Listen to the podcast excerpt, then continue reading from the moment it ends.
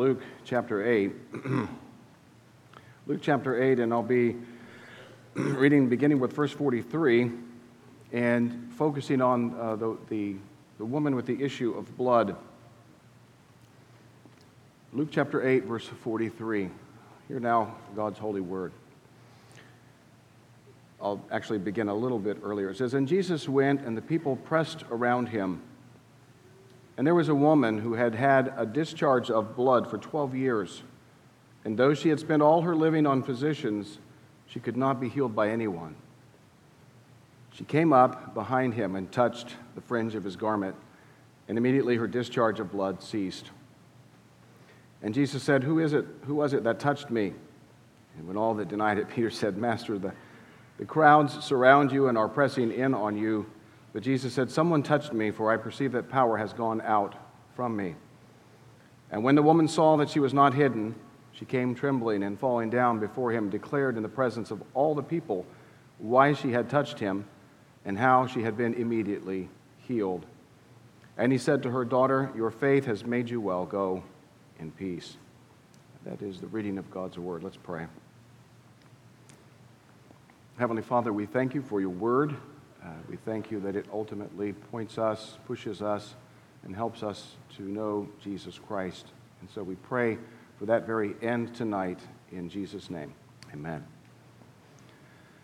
So, the story of the, the woman with the issue of blood, before I begin the actual story and sort of working my way through it, I want to look at just two, two introductory matters um, that I think I, I want you to be aware of as I'm going through the story because they're going to they're going to be kind of woven in and out of the story and through the story and so forth.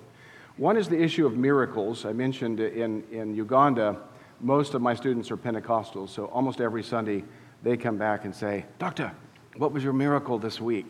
I said, I didn't have one, and neither did you.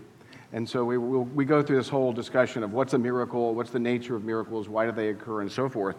That's related to the question that I'm going to deal with in regard to this particular miracle, and even more particularly, uh, the Old Testament connection to, to, to, miracles. I want to challenge you to think about this. I have, and I'm, it's an ongoing challenge even to myself as I try to work through. Uh, when I get back to Uganda, I'm going to preach the Gospel of Luke, and so I'm going to be looking even more intently at miracles in, in the ministry of Jesus. I'm convinced of something so far, and that is that the, the miracles of Jesus and the miracles that are performed in his ministry are not random happenstances. In other words, it's not as if, I don't know how you remember this as a kid, but I remember as a kid sort of the, the woman with the issue of blood sort of reaching out and dink, touching Jesus, and woo, kind of like Jedi powers, you know, comes to her and she's healed. Or someone, you know, a blind man just happens to be here, or a lame person just, quote, happens to be here or there. It's never like that in the miraculous ministry of Jesus, ever, that I, that I can find. And you may you may be, again, I'll throw out the challenge. There's, there's pastors and, and elders here, so take it up and correct me. Maybe I may be wrong, but so far, I have never encountered a miracle in the life and ministry of Jesus that is not intimately connected to the Old Testament and Old Testament covenant theology. It's very significant, and it, it completely changes the nature of the miracles and why they happen. In other words, one of my challenges to you from now on when you're reading the New Testament, and I'm sure you, you get this challenge anyway, is but when you read the New Testament, you need to read it in light of and connected to the Old Testament. You're asking yourself the question why? What's happening here? What is it about issues of blood? What, what is that related to? And what about, in particular, what about the fringe of his garment? What, what's going on there? Why did she touch that? And what does that have to do with anything? Is it really random or is it closely connected to the Old Testament? I'm convinced it's very closely. In fact, intimately connected to the Old Testament. And without the Old Testament, you couldn't even understand why this is happening. And, and in connection to the Old Testament, there is also a deep connection to the life and ministry of Jesus, who he is and what he does, and what we also expect from him. So that's number one thing. Like, why did Jesus walk on the water?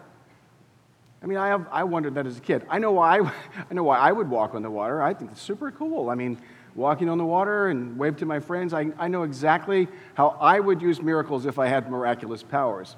That map up there of Uganda from Entebbe Airport to where we live is like five and a half hours. If I had miraculous powers, I would move all the traffic out of my way and just go right through the middle, you know, again, as if miracles were magical, but they're not.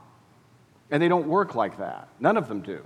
So when you keep the miracles connected to Jesus, or to the Old Testament, it's amazing. We'll see the purpose and meaning of the New Testament, miracles in light of the Old Testament. A second item that, that's involved in this story, by way of introduction, is the issue of faith in the Gospel of Luke. I'm really loving the Gospel of Luke as I'm getting ready to study through it because in the Gospel of Luke, faith is not just something you sort of have as a mere belief.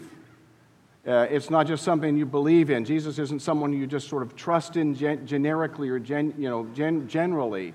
When you look at the Gospel of Luke, you see that faith is displayed as the kind of activity that causes people to climb up into trees, that causes people to rip the roof off of houses, are you with me? That's the faith you see in the Gospel of Luke. It's not just, you know, think you're touching Jesus or gentle. This is faith that will not let anything or anyone stop you from taking hold of Jesus. That's the faith that I hope is renewed in you tonight, even as you consider this miraculous story. That's the faith that this woman had. She didn't even just gently squeeze her way through. And when you see this miracle, as we'll see it in just a moment, you'll find that we have a woman who was literally crawling on her hands and knees, pushing through a crowd, defiling, defying all sorts of ceremonial rules, and shoving and pushing until she got to the garments, to the edge of Jesus' garments. This is faith as it's displayed in Luke's gospel. And I love that faith.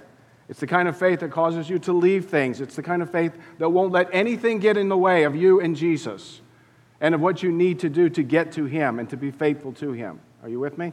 In Uganda, there's always a phrase that preachers always shout out, Are we together? And the people say, Amen, or Hallelujah, or whatever you say. You don't, oh, thank you. I was going to say you didn't have to, but you can.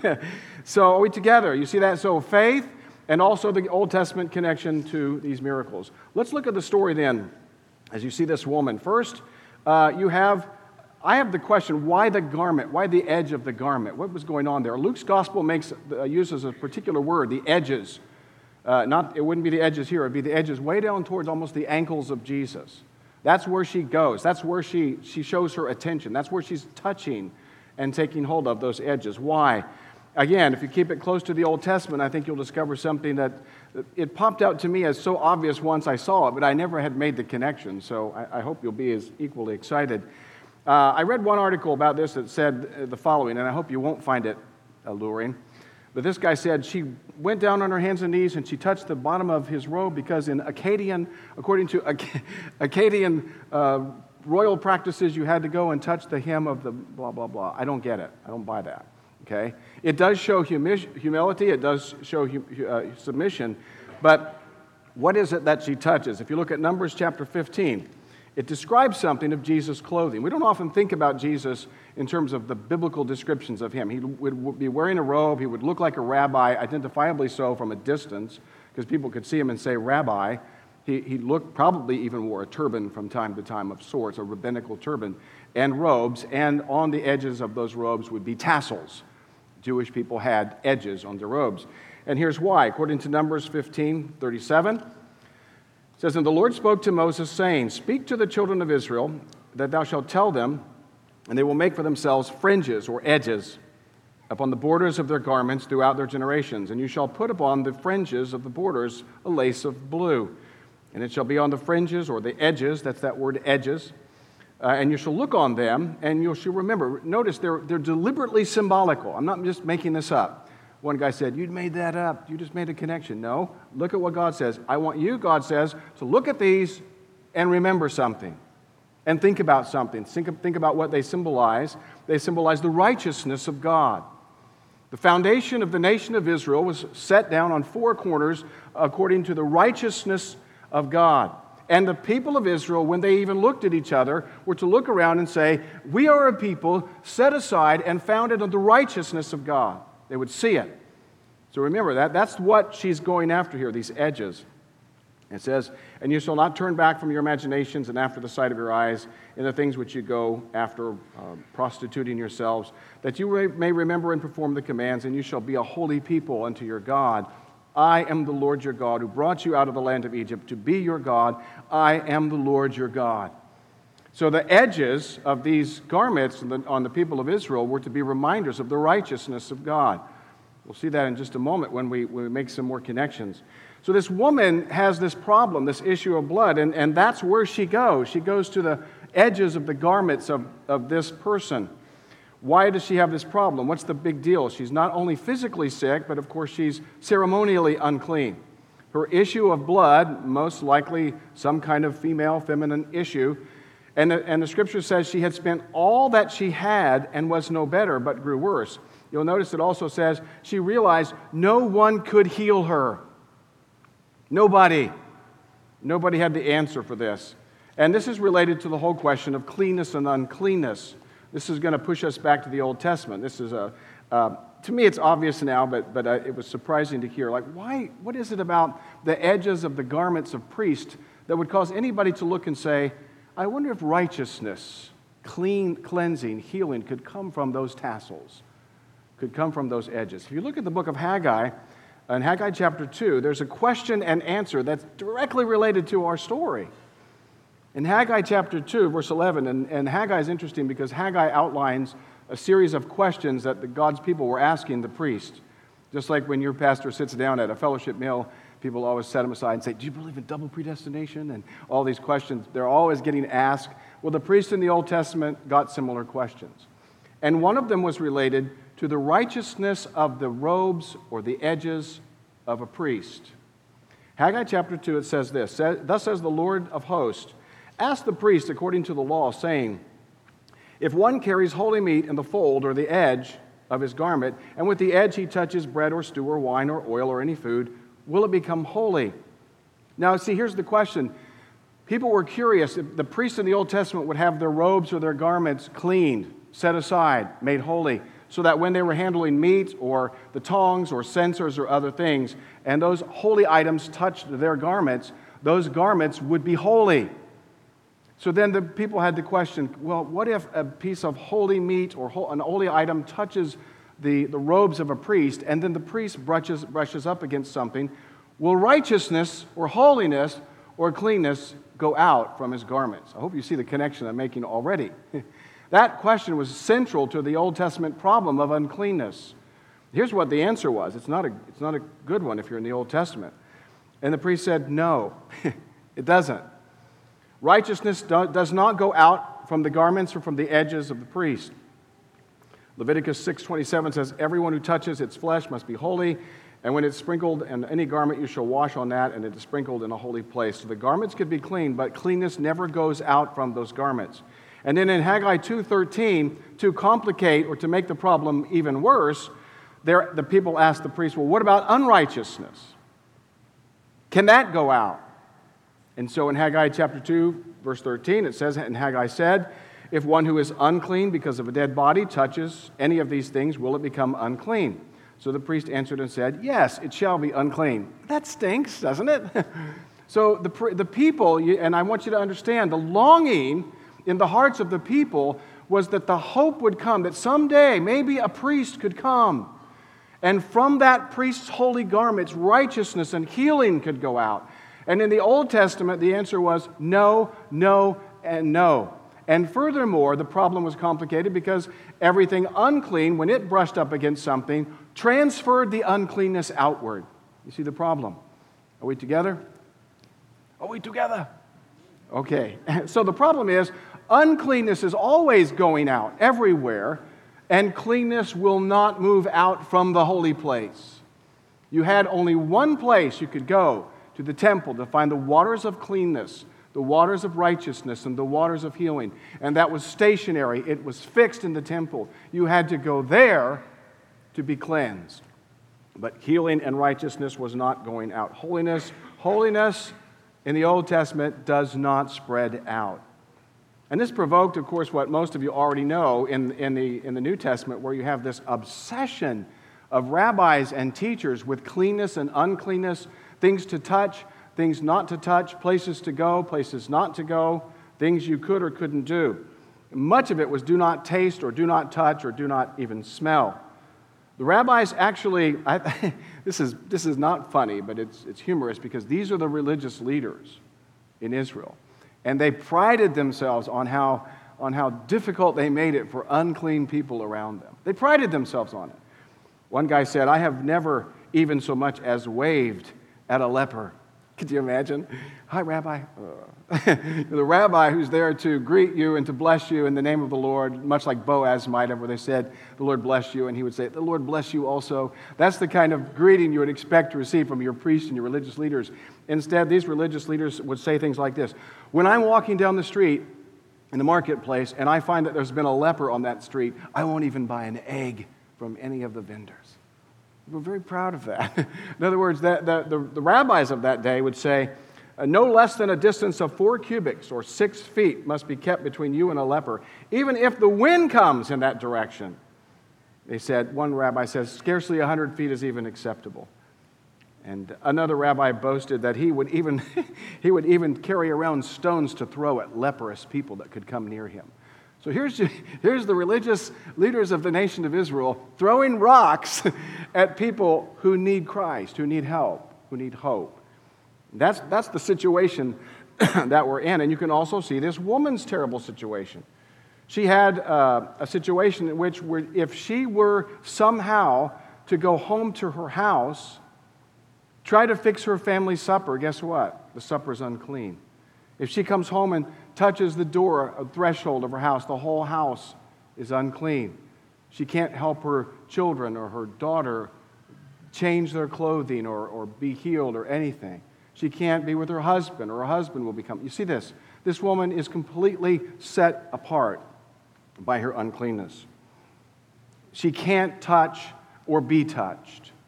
Now, I hope you'll notice something. This is characteristic of Jesus' ministry. When Jesus steps onto the public stage, he begins radically reversing all of these things. It's so powerful and so wonderful. He just steps in and says, You can't be touched. It's almost as if he's saying, Oh, you can't be touched? Watch this. he goes to them, he moves in particular directions to make sure that those who were outcast and those who were cut off from family and friends and culture and hope are touched by him. In this case, the woman herself is the one who moves to touch him. And you can imagine her story. She's, uh, she's someone who has spent all that she has trying to be healed. I pictured, uh, well, we've had friends in situations like this that have been in physical difficulties where they go to the doctor and the doctor's like, don't know. And they send you to a specialist. And the specialist says, don't know. There's another guy I know on the other side of this town. You go to him and he gives you, a, he gives you medicine. And the medicine makes your problem worse than it did when you first started. And so you finally, you, you know what, at least with our friends' situation, usually go through a progression in America from the regular doctors to the specialist, you know, to the chiropractic, to the naturopath, and then, of course, to essential oils. No, I don't know. Anyway, I don't know if you do essential oils, but you know, you see what I'm saying. So this woman's just tried everything, every remedy, every doctor, every everything she could, find, and all her money is gone. It's a terribly hopeless situation for this woman. She can't touch her family. She can't be near her family. She can't be involved in her culture. She can't go to any religious celebrations. She's completely cut off, and there's no one that can help her. And she puts her eyes on the tassels of Jesus Christ. The tassels, again, that represent and point to the righteousness of, of the Lord that has set them aside. And actually, every Israelite should have known that the edges of these garments represented something. And here in our story, I think that we're, we're, we're, informed to note that they not only represented the righteousness of the Lord, but the hope of the righteousness coming in Messiah. Do you know every Israelite was to be aware of edges? The edges of your hair, the edges of your garments, even the edge of your beard. You ever wondered about that? You weren't supposed to shave the edges of your beard. Why? You weren't supposed to harvest the edges of your, cor- of your fields. You realize that. Everywhere Jewish people were looking, they were reminded that the edges are places of righteousness from which, in the case of their fields, blessings and mercy would go out to the needy. From them, from Israel. Everywhere they looked. The people of Israel were to remember and hope in the words and the commandments of the Lord, that they were a people established by the righteousness of the Lord. And up till now, up till this very story, righteousness never moved out. But what you read about in this story, what you see in this woman's story, is someone who, and think about this now. This is a woman who's going down, the tassels are probably down lower to his ankles. This is a woman who, I mean, you, you have to think about it. She was defying every convention possible. She wasn't supposed to be touching anyone. And she literally gets on her hands and knees and she shoves her way I mean, you can imagine her mindset. I, I picture sort of people, people uh, becoming unclean like bowling pins. You know, they're just bouncing out of the way as this woman says, I'm going to get to the tassels of this man. Maybe he's the one. You see that? Maybe he's the one who's, who, in whom we can hope that everything could finally be changed. And when she takes hold of his garments, all of us are informed that he is. this is a new point in all of redemptive history, in all of human history. This is a new point from Adam, when Adam and Eve fell into sin.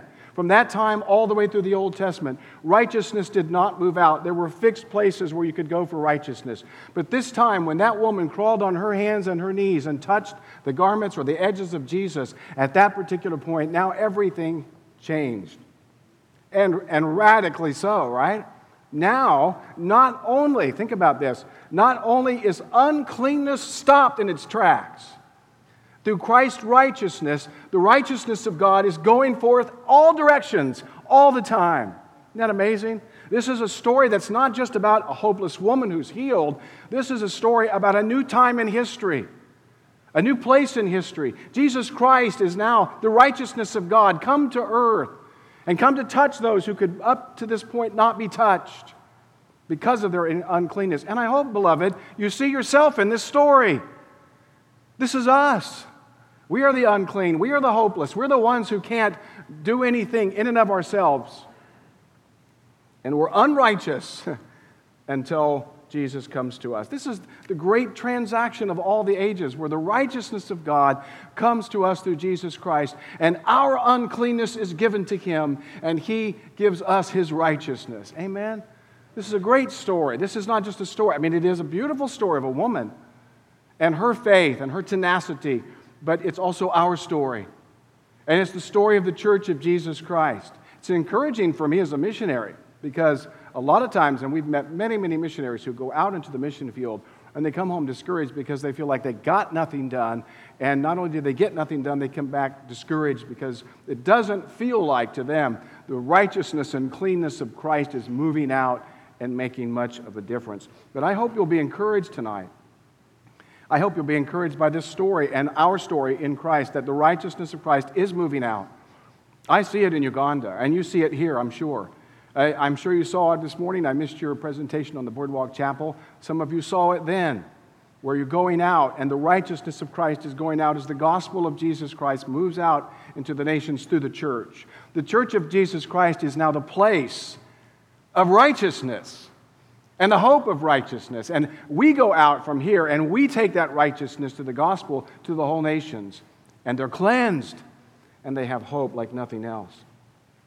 I even think, and I'll sneak this in, and I'll just let Pastor Dale deal with the consequences.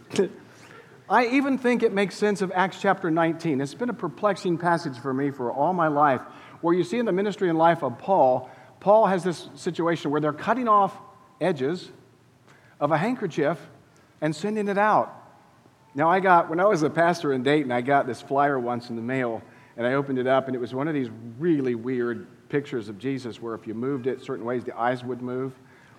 And I was like, whoa. And it said, touch, touch this handkerchief, right? Put your hand on that handkerchief and believe, and you'll be blessed a hundredfold. Then take it and put it in, in the mail and give it to another person, and they'll be blessed a thousandfold. I sent that to, I put that in one of the boxes of one of my elders at church. Uh, for some reason, he didn't think it was funny. I don't know why. But anyway, neither one of us were blessed. Well, we weren't blessed because that's not how miracles work. And that's not what was happening with Paul either. Paul wasn't just throwing out holy hankies in multiple directions, you see. What was happening is, and I, and I think it's connected to this passage, we're seeing in the ministry of Paul and the apostles that the righteousness of God, like the garments from Jesus himself, is going out through the apostolic ministry of the church. It's not that, they were, that we're empowered to give out holy hankies, it's that, that Paul's ministry as an apostle and the church's ministry as the church is directly connected to this story, directly connected to the righteousness of God that goes out into the nations. I hope you'll be encouraged in that tonight because what's happening in the story is what is happening also in our lives. When you're more aware of it, it's a glorious thing to be a part of.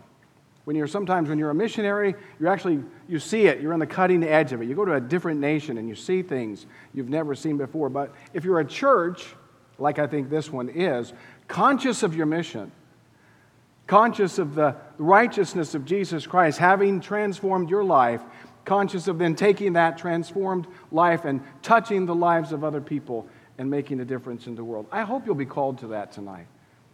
I'll close by saying just a couple of things. I hope at least two things happen. Number one, I hope perhaps you'll be reminded of, of, the, of the, the kind of faith you haven't had lately, which is this woman's kind of faith, right? The kind of faith, like I said, that climbs up in trees. You see it in Luke's gospel with Zacchaeus. You see it with the man who literally, they literally ripped a roof off of a house. Nothing was going to stop them from getting to, to Jesus. Excuse me. This woman also literally shoved her way on her hands and knees, driving through the crowd, not giving one whit's care about all the, all the ceremonial conventions that she was breaking because she had to get to Jesus. That's the kind of faith we also need to have. Many of us remember when we were in the old days, maybe when you were converted, maybe it was a college experience or something like that, when, when your faith was like that. May God renew it again tonight. Make your faith like that, that, that you'll, be, you'll be the kind of person that won't allow anything or anyone to get in the way of you getting to Jesus Christ. And if you've never done that, do it. do it now. Do it tonight. Do it as soon as possible. Don't delay. Know that you're, you're, you're like this woman. You have no other hope. There's no other person who can heal you. There's no other person who can help you. There's no other person who has the righteousness of God that can cleanse you but Jesus Christ. And lastly, I hope you as a church will be conscious of this, and I, and I think you are from what I'm getting to know about this church, but you'll be conscious of your role as a church in bringing the righteousness of God to the nations. It's a wonderful thing. I, I read a guy, his name's Rodney Stark. His, I'm, I'm a historian by training. Rodney Stark is not a historian, he's a sociologist, so he irritates historians and he also irritates sociologists because he acts historical and stuff. He's, but I really like to read him. He's challenging. And he asked the question, How is it? And I, and I always get asked this question in my church history class in Uganda How is it that 12 guys, 12 nobodies basically, 12 nobodies with very little education, maybe two or three guys had an education, how is it that they changed the world and created the world's largest religion in the history of the world? How did they do that? Stark guesstimates that uh, in, in a 40 AD, there was about 1,000 Christians. 40 AD. And again, these are, these are guesstimates, but they're probably pretty close. By 350 AD, 25 years after the Council of Nicaea, 350 AD, there were almost 34 million Christians. How did that happen? With just 12 guys. It happened because, according to Stark, he says something that I think is connected to this story. He says they went out and they touched people. In fact, they usually touched people that other tribes and other groups wouldn't touch. Particularly, he said, the sick and the needy. Stark said something fascinating, and I've seen this in Uganda. He said, when, when there's an outbreak of some kind of disease in the ancient world, and it's true in Africa too, uh, the witch doctors were the ones that used to have like all the remedies, you know, every, every an answer for you to heal this disease. But when the witch doctors said this is deadly, they ran, they left, and the people that stayed to help those who were sick were the Christians. And Stark said when the disease went through and the Christians had remained there and the witch doctors came back, the people had been converted and they ran the witch doctors off. And many, many thousands and tens of thousands of Christians, Stark says, argues, and I think persuasively, were changed and transformed because Christians stayed and touched them. They reached out to them. They brought the righteousness of Christ to those people, regardless of any risk to their own life or help. They didn't care even if they died because they believed in the resurrection of the Lord Jesus Christ. I think that's the mission of the church to make disciples of the nations this way. And there's a fascinating uh, section in Zechariah, and I'll, I'll close on this. It says this, and I hope you'll note the language. It's speaking of our days, but it's written by Zechariah in chapter 8, verse 23. He says, Thus says the Lord of hosts, in those days, ten men from every language of the nation shall grasp the sleeve or edge or corner of a Jewish man, saying, Let us go with you, for we have heard that God is with you. Let's pray. Father in heaven, we thank you so much for this story, this woman, uh, for our story. And we pray, Heavenly Father, that if there's someone here tonight who doesn't know her story intimately, that you would cause them to be changed and transformed. Renew and strengthen in all of us, Lord, the same kind of faith that's active, that's, that's energetic, that's tenacious, that takes hold of Jesus Christ no matter what comes our way. Lord, do that in the hearts and minds of the leaders of this church, of the people of this church, that as they go out into this community, it will be like uh, Zechariah's prophecy that ten men from every language of the nation shall take hold of the edge of a Jewish man, and they will say, Let us go with you, for we have heard that God is with you. We thank you for this, Lord, in Jesus' name. Amen.